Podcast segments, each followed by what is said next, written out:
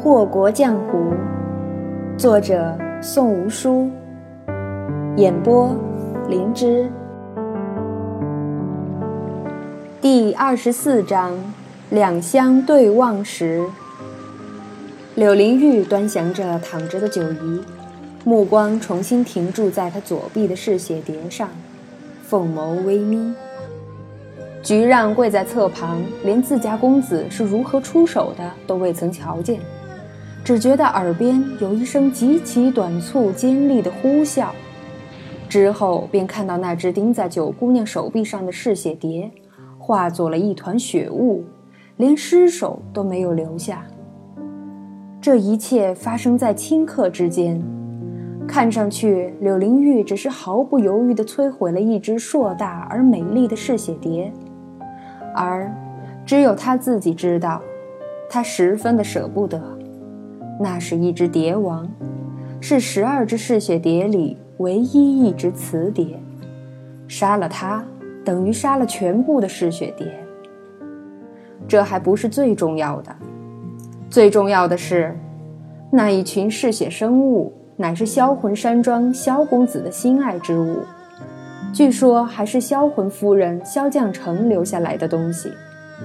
若不是为了杀掉秦昭伯，萧玉伦怎会舍得将他们外借？柳灵玉心想，那般金贵的毒蝶，杀了可是要让萧公子心疼许久的。血雾散尽，柳灵玉的眼睛依旧盯在九姨的左臂，眼角原先淡淡的飞白。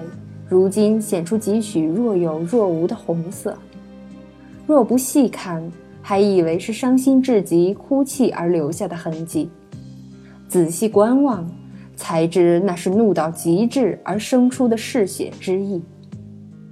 菊让突然明白公子为何要让兰场出去取药了。如若兰场在场，指不定公子克制不住自己的怒气，便会让兰公子如同那只嗜血蝶一般。顷刻毙命，尸骨无存。没用的东西。柳灵玉紧蹙的眉头渐渐放开，阴翳的眼神挨个扫过九姨身上插着的金针，神色越发的冷冽。猛地，他张开五指，用力一吸，但见数十根金针瞬间跳起，尽数收入掌中，而他收拢的五指瞬间。细软的金粉自指尖流泻而下，宛若阳光照射下的流水一般光彩粼粼。菊让不知柳公子这声没用的东西说的是谁，也许是兰场，也许是九姨，也许是自己，也许是嗜血蝶，但这些都不重要了。素来处变不惊、温和而笑的菊公子。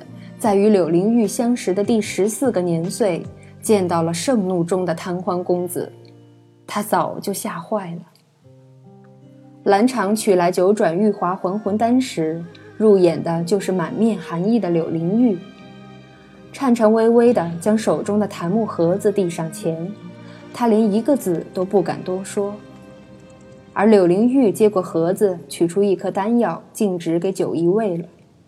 直到他完全咽下了那硕大的一颗丸子，他才转过身来看向蓝场。蓝公子是越活越倒过去了，是不是？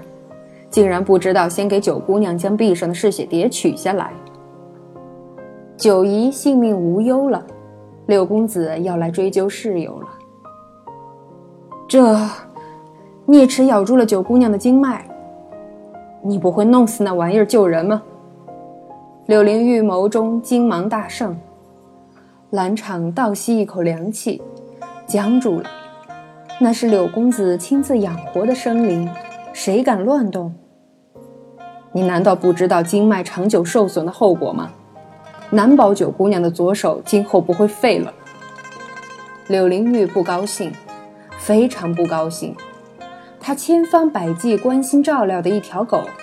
如今竟因为兰场的一个不敢，指不定就得废了一条胳膊，这叫他觉得自己太失败了。连个奴才都教不好，这可不是他的失败吗？兰场知错，他真是不知该如何面对自家公子，除了嗫嚅着认错，再也说不出旁的了。菊让还是跪着，连起身都忘记了。他也不知该做些什么。方才那般情状，谁也不敢将嗜血蝶轻易取下，又不是谁都能有柳公子那般的功力的。兰场不过是一个手无缚鸡之力的药师。哪里来的掌中劲风，能让那么个毒物瞬间化作齑粉？柳灵玉却是不管蓝场认不认错，一把捏住蓝场的脖子，沉声道：“本公子让你好生照看着他，你就是这么给本公子照看的吗？照看到连胳膊腿儿的都不齐全了。只要当时蓝场足够机灵，九姨的左臂完全可以保住。”断然不会出现如今这般模棱两可的状况。脖子上的那只手是冰凉的，力道大得吓人，叫人连气都喘不上半分。蓝场扑棱着双手挣扎不开，只得死命地摇头，却发现脖子上的五指越发的收紧了。恍惚中，他竟能听到自己脖颈骨头碎裂的声响，心道。难不成为了那呆货，公子竟要收了我的命去？才想到此处，便觉颈上力道一松，后背须臾便撞上了后头的墙壁。柳灵玉甩手将蓝场扔了出去，如同扔掉一块破烂的抹布，连眉梢都是嫌厌与鄙夷。九姑娘若是被蝶王伤了气血，你这混账便是坏了本公子的大事。届时，本公子饶不了你。九姨还没醒，体质也不知会不会变化。柳灵玉只要想到她有可能气血生变，就焦躁不已，恨不能杀了兰场泄愤。他倒是忘记追究九姑娘自己的罪过了。若是九姑娘自己小心点儿，如今也不至于会出现此等情状。就在此刻。昏死过去的某人嘤咛一声，醒了。柳灵玉一听此人有动静，也顾不得发怒了，立刻重新探上他的脉门，须臾面色稍缓。九姨张开眼，瞧见一袭白衣的柳灵玉，差点又昏死过去，只这一次是被美色迷得昏死过去。这人能不穿得如此招人吗？白到剔透的肌肤，衬着那雪白的锦衣，真真儿叫一个冰雕雪切，越发的唇红齿白起来。看看，呆货就是呆货，连九死一生都不忘做花痴呀！柳灵玉放下这人的手腕，才觉出他一直盯着自己瞧，不知是因为九姑娘眼光迷蒙，还是什么别的缘故。素来眼光锐利的柳公子。半点也没觉出此人内心的痴呆想法，反而问了一句：“九姑娘可动得了？”九姨难得见柳灵玉如此真心实意、和颜悦色，顿时有些受宠若惊，当下就扯着清白的唇角，嘿嘿道：“小人命贱，不碍事，没误了柳公子的大事才是正经。”柳灵玉这才想起秦昭伯的事情。侧手唤来红野，问道：“太傅府的消息如何了？”红野眼光瞥了瞥还是跪在地上的菊让，诚实答道：“太傅已死，子时失肝。”柳灵玉点点头，目光却又盯上九姨，面露狐疑之色。能将时辰把握得恰到好处。这样的九姑娘怎么可能这么容易就被嗜血蝶咬伤？她的身手比之自己虽是差了点，可也是第一等的高手。这种事情发生在她身上，可是有些奇怪的。还是这人察觉到药膳有猫腻，故而自废一臂以保万全。他这般想着，看向九姨的凤眸也就越发的幽暗深邃。晦暗不明。九姨吃了一颗九转玉华还魂丹，气血活络了许多，瞧着柳公子面色渐渐深沉，心下大呼不妙。不过他可看不透柳公子那弯弯绕绕的心思，只得赶忙问道：“柳公子可是对这一票不满意？”他醒过来的时候，左臂已然是麻了，可好在嗜血蝶不盯着了，约莫是柳公子将他给除了，又或者柳公子是因为那只蝶不高兴。柳灵玉听了这人的问话，倒是放下了心头的疑虑。他觉得有意思，一个那般既贪财又怕死的人，才从鬼门关走了一回，醒过来第一个问题竟不是问的自己的性命，而是那单生意，这还真真是有意思。所以，他笑了笑，薄唇微抿，淡淡道：“怎么会？九姑娘出手，本公子满意的很。”九姨看着那人，瞬间由面色阴沉变作温柔委婉，脑中一根弦顿时绷紧了。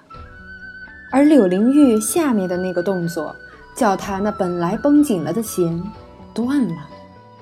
容色姣好的男子极其温柔地替她掖好被子，悉心嘱咐道：“秦太傅死的时辰、样貌都是恰到好处，九姑娘不必担心。”萧公子很满意，如今九姑娘伤着了，还是养病为重。凉薄阴损的柳公子和颜悦色已是不易，更恍若如此的体贴备至。本就虚弱的九姑娘一见这人此般的不正常，立时又晕了过去，大概是太紧张了。看着某人重新闭上的眼睛，良久。柳灵玉终是转过头来，看着地上跪着的菊让，躺着的兰场，沉声道：“今日算是你们命大，还不滚下去？若不是他暂时还不能肯定九姨是不是故意受伤，如今这两个办事不利的，定然是逃不了惩戒的。”得了自家主子的吩咐，菊让立刻上前搀起兰场。急急朝菊厅去了。门开的瞬间，一股阴寒之气涌进，柳灵玉不禁打了个寒颤。她这才觉出自己只穿了件夹袄，连手上素来不离半刻的手炉都未曾携带，不动声色地坐到香炉边。柳灵玉依旧远远地看着九姨，长长的柳眉微微蹙起。眉梢不知怎的显现出几许的缱绻情深。大年初一，长安不安了。所有人都知道，当朝太傅昨日死在自家书房里，而且还十分诡异的化作了干尸。丹珠身在暖风园，得知这消息后，十分欢快的拍手道：“果然是该死的老家伙。”叫你打我销魂山庄的主意，这回遭报应了吧？什么叫不得好死？这就是啊，巴不得你来生坠入畜生道，永世不得翻身，再也活不出人样。竹芒在他身侧，正目不转睛地盯着池子里悠闲漫步的仙鹤，听到此等恶言恶语，不禁皱了皱眉头。丹珠姑娘还真是泼辣，这口舌毒的。竹公子向来娴雅温吞、端方宁静，乱怀楼里的人也都被柳公子管制的连话都不敢说，哪里有丹珠这般快人快语、泼辣毒舌的？一听之下有些不习惯也是正常的。可丹珠姑娘不光舌毒，还眼尖呢。这不，竹公子那些微的小动作，立刻就被分毫不差的看到了他眼里。顷刻，竹芒的手肘就被硬物狠击了一下，尾随而至的则是玉珠子落地一般的女声：“你皱什么眉头？难道我说的不对吗？那老家伙难不成不该死？”竹芒连连摇头，暗暗叫屈：“我这是哪里招惹您了？您这练家子拿着竹竿子随意一抽，那力道可是死疼的。”丹珠却是不管这些的，只觉得竹公子话都不肯说，摆明了是在敷衍自己，便越发的气急败坏起来。手上才放下的竹竿子又被拿起来，丹珠顺手就是一下，喝道：“别以为我看不出来你那心里的鄙夷，我不就是口头上粗野了些吗？”竹芒算是怕死眼前这匪衣女子了，人倒是祸从口出，病从口入，可到了丹珠姑娘这里，连不说话都是罪过，不着痕迹的往后退了退。竹芒歉然道：“丹珠姑娘多想了，朱某小瞧了天下人，也定然是不敢小瞧了丹珠姑娘的。那秦昭伯的确是该死，丹珠姑娘说的半点都没错。”半点都没错。哼！眼见着竹芒一个劲儿的拼命解释，丹珠也不信他的鬼话，冷哼一声，扭过头去，竹竿子指着西边那只正要飞起来的仙鹤，道：“公子让你来此处，可不是养鹤这般简单。不过你那身轻功着实差劲的厉害，据说乱怀楼的红姑娘都比你强上三分。”红野练的是碧波轻，是一门无需内力的轻功，乃是柳灵玉特意教给他的。这门功夫也算是一门神功，百家轻功内独占鳌头，只可惜非女子而不能得其要义，连柳灵玉也只是知道心法而已。而竹芒学的主要是近身搏斗击杀，是拿来保命的功夫。与红野的自是不同，根本不好拿来比较。他此刻完全可以辩驳一下，可他着实是不愿与丹珠争辩，只一个劲儿的点头。丹珠见他这般服帖，暂时放下方才的不快，道：“刚刚那只鹤腾空时的姿态甚妙，你倒是可以好好学学。这轻功啊什么的，奥妙尽是在脚尖那点地方。”一旦得了窍门，好学得很。他此刻说的虽然轻巧，可也算是真心来指点竹芒了。竹芒也知道面前这匪衣女子功夫了得，故而十分谦逊道：“竹某受教了，多谢丹珠姑娘提点。”他怕丹珠也不是没道理的，单就毒蛇那一样，也不是什么特别可怕的毛病，大不了以不变应万变。沉默是金嘛？可丹珠是销魂山庄的总管，一身功夫俊俏的厉害。要是真把这人惹急了，他可就惨大了。于是得了某人的讽刺，朱公子还是得好脾气的受着。见朱公子这般伏低作小，丹珠姑娘不久前炸了的毛便被彻底抚顺了，这才想起正经事情，道。那老家伙既然死了，咱们暖风园的火药库又没了开门的机会，真是败兴。说着，朝竹芒一个招手：“过来，公子好不容易给我派了个苦力来，怎么也得让你干点实事儿啊。”听着丹珠的言语，竹芒心下又惶惶然起来。丹珠姑娘该不是又想出什么整人的法子了吧？他于心中默默祈祷。苍天在上，看在丹珠姑娘今日兴致还不错的份上，饶了我吧。